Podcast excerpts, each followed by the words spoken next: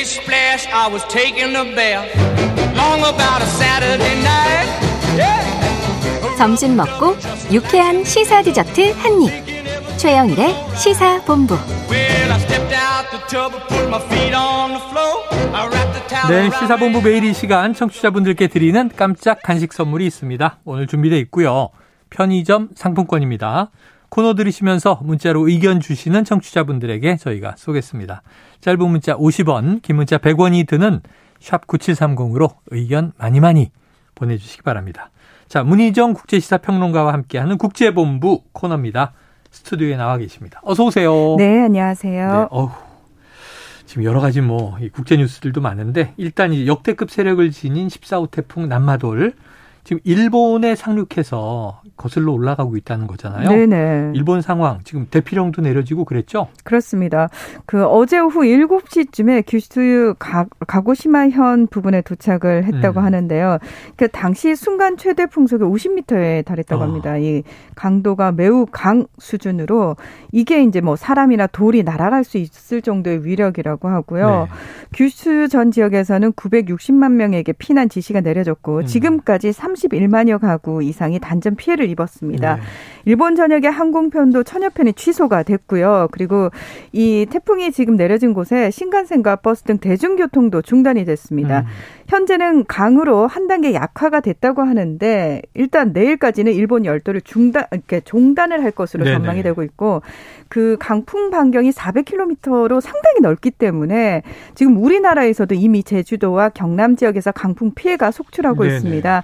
아, 경북, 경남, 부산, 울산에는 태풍 경보가 발효, 중이고요. 강원과 경북에는 호우주의보가 발령이 됐습니다. 음. 아, 오늘 영남 해안에는 최고 초속 35m의 강풍이 불고 또 동 해안에는 최고 80mm의 많은 비가 예상이 되고 있습니다. 자, 이렇게 우리가 이제 태풍으로 좀 애를 먹고 있는데 반대편 카리브해의 미국령 푸에르토리코 해안에도 허리케인 피오나가 휩쓸고 지나가면서 홍수와 산사태, 정전 등의 큰 피해가 발생한 상태입니다. 이 기상 이변 때문에 가을 태풍이다 그러는데 우리나라, 일본, 아시아만의 문제는 또 아니군요. 자, 지난 8일 서거한 영국 엘리자베스 2세 여왕의 장례식. 네. 이게 외신이었다가 지금 우리나라 이제 대통령 내외가 가 계세요. 오늘 거행되는 거죠? 그렇습니다. 이 지난 열흘간 영국 정부는 런던 브릿지 작전으로 명명된 음. 여왕 서거시 계획에 따라서 운구를 이동을 하고 또 일반인들의 조문을 받는 등 절차를 진행해 왔습니다. 네. 뭐 조문을 하기 위해서 줄이 8km나 늘어서고 최대 17시간이나 기다려야 할 정도로 추모의 분위기가 예, 상당히 뜨거운데요. 데이비드 베컴이 13시간 기다려서 조문을 했다고 하죠. 어, 그거 그 뉴스를 보고 제가 아 네. 저렇게 셀럽도 서서 조문을 하는구나 그랬어요. 지금은 다 그런 상황입니다. 음. 이 엘리자베스 2세 여왕의 장례식은 윈스턴 처칠 전 총리의 장례식 이후 57년 만에 영국에서 치러지는 국장이고요. 어, 장례식은 우리 시각으로 오늘 오후에 런던의 웨스트민스터 사원에서 거행된 후에 세인트 조지 예배당에 이제 시신이 안장될 예정, 예정입니다. 네. 어, 현지 시각으로 오전 11시 55분 짧은 나팔 소리가 울리고 2분간 영국 전역에서 묵념이 진행이 된다고 합니다. 네. 조 바이든 미국 대통령 나루히토 일왕 그리고 펠리페 6세 스페인 국왕 에마누엘 마크롱 프랑스 대통령 등 200여 개 국가와 지역을 대표하는 정상과 왕족을 포함해서 VIP 500여 네. 명이 참석할 예정입니다. 그래요. 자, 또 지난주에는 이 중국과 러시아가 주도하는 이 상하이 협력 기구 이게 SCO라고 부르던데 네. 이 정상회의가 열린다고 해서 자, 어떤 메시지들이 나오겠는가 주목을 했거든요. 네네. 어떤 이야기들이 오고 갔다고 합니까? 그러니까 지난 15일과 16일 이틀간 우즈베키스탄 사마르칸트에서 말씀하신 것처럼 상하이 협력기구 정상회의가 열렸는데요. 네. 자, 이 이름에 사실 중국 지명이 들어가 있잖아요. 그러게요. 예. 음. 그래서 2001년에 중국과 러시아 주도로 출범을 해서 지금은 8개국을 회원국으로 하는 정치 경제 안보 협의체입니다. 어, 지금 회원국 이 면면을 살펴보면은 세계 인구의 41%, 음. 국내 총 생산은 24%를 차지하고 있는데요. 이게 이제 의미하는 게 그만큼 영향력이 큰 기구다라는 겁니다.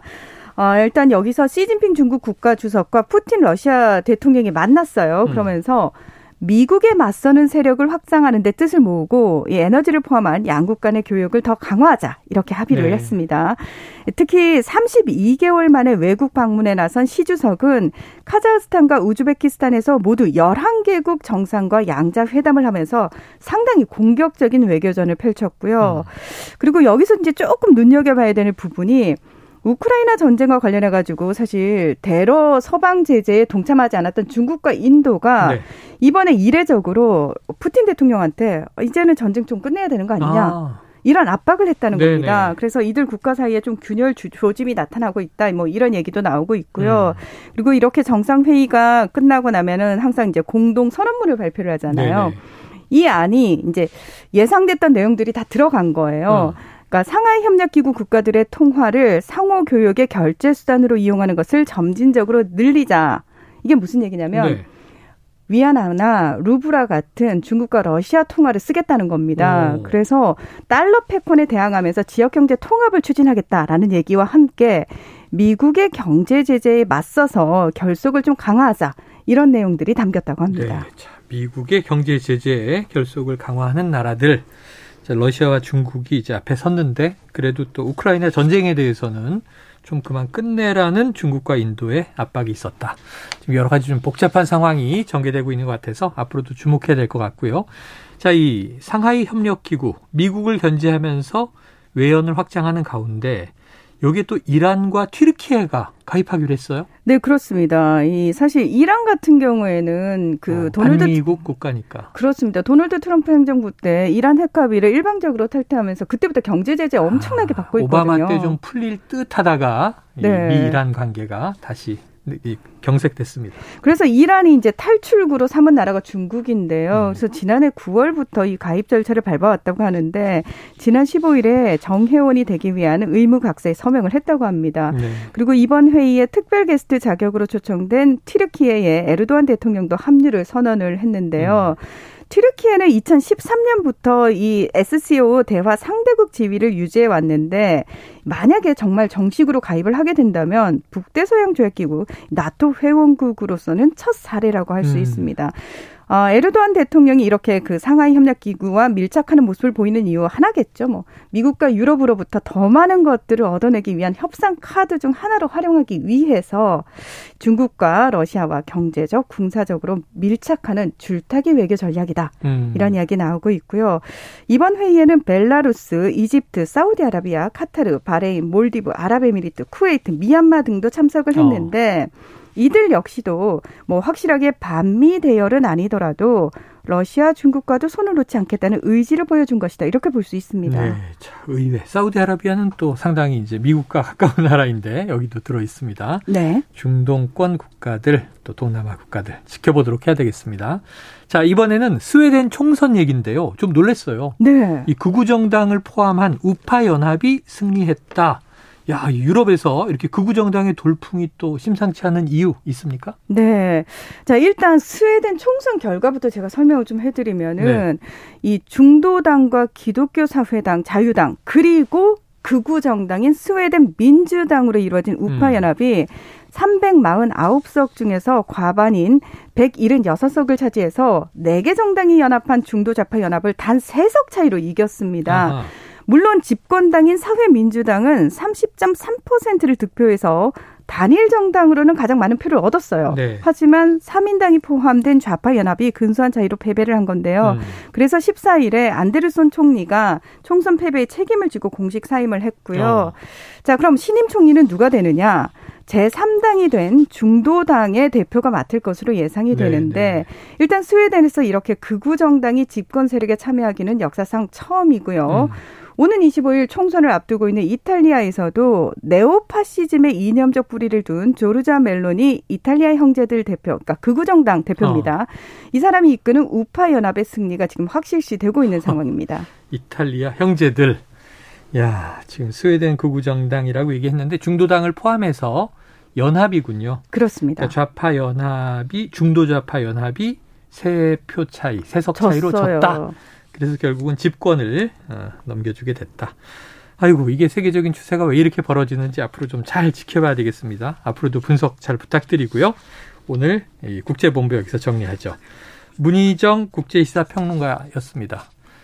네, 예. 고맙습니다. 예, 예. 자, 지금 뭐, 이그 외에도 뭐 국제 뉴스들은 굉장히 많습니다. 지금 세계적인 아웃도어 브랜드 파타고니아 창업주 일가가, 어, 전 세계 재산을 기부했다. 이런 화제도 있던데.